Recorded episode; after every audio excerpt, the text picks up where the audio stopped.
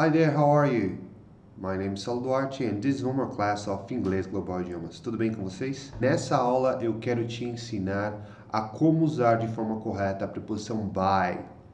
É, todos sabem que essa preposição é muito usada, porém não sabe direito como usá-la em frases. Existem diversas formas de a gente usar o by, o by tem diversos significados. O by, se nós fôssemos tra é, traduzir para português, poderia ser considerado como por ou pelo, de, dependendo da situação. E é em alguns exemplos que eu vou te dar nesse vídeo que eu quero te ensinar a como usar de forma correta. Então, vamos para o primeiro exemplo. É, uma das formas para nós usarmos o by é falando sobre como algo é feito. Por exemplo, eu contato meus clientes por e-mail. I contact my clients by email. Se eu disser eu posso pagar com cartão de crédito, eu vou falar então I can pay by credit card. Usamos o by também para mostrar como alguém viaja. Por exemplo, se você vai de carro, se você vai de ônibus, de avião, você também usa o by. Se você fala, por exemplo, eu vou trabalhar de ônibus, então em inglês ficará I go to work by bus. Se você vai para um outro país de avião, você fala I go to another country by plane. Então, principalmente se você usar é, transportes públicos, você vai usar o by, tá? É, você pode falar by car, by train, by plane, by bus tudo é o by. Então, se você for de algum, em algum transporte, você usa a preposição by, de algum transporte. Usamos o by para falar sobre como algo aconteceu.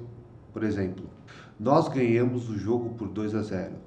We won the game by 2 0. Eu consegui o meu diploma por ter estudado muito. I got my diploma by studying hard. Usamos também depois de adjetivos. Por exemplo, eu fiquei feliz com a notícia de que vou me tornar pai. I became happy by the news I will become a father.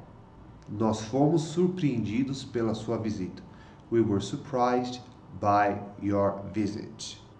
Usamos o by também para falar sobre uma ação que foi feita por alguém. Por exemplo, este livro foi escrito pelo Sidney Sheldon.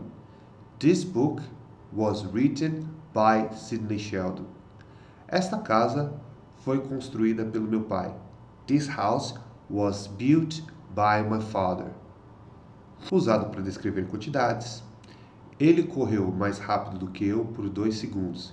He ran faster than me by two seconds. Nós vendemos tomate por quilo. We sell tomatoes by kilo. Usamos by para mostrar algo em um tempo fixo. Por exemplo, eu preciso disso para terça-feira. I need that by Tuesday. Eu quero você de volta em casa às nove em ponto. I want you back home by nine o'clock. Usamos o by também após pronomes reflexivos quando a gente fez ou alguém fez algo sozinho. Exemplo: Eu vou para a escola sozinho. I go to school by myself. Eu fiz a minha lição sozinho. I did my homework by myself. Ele vai para o trabalho todos os dias sozinho. He goes to work every day by himself. Bem, esse foi mais um vídeo. Espero que você tenha gostado. Por favor, se ficou alguma dúvida, escreva sua dúvida aqui embaixo. Se você gostou desse vídeo, dá um gostei, dá um like. É, se você tem algum amigo que está estudando inglês e também acha que essa informação vai ser importante para ele, compartilhe com ele no Facebook. Se você quiser participar das minhas aulas gratuitas no YouTube e quer ser notificado quando eu estiver online, se inscreva no meu canal.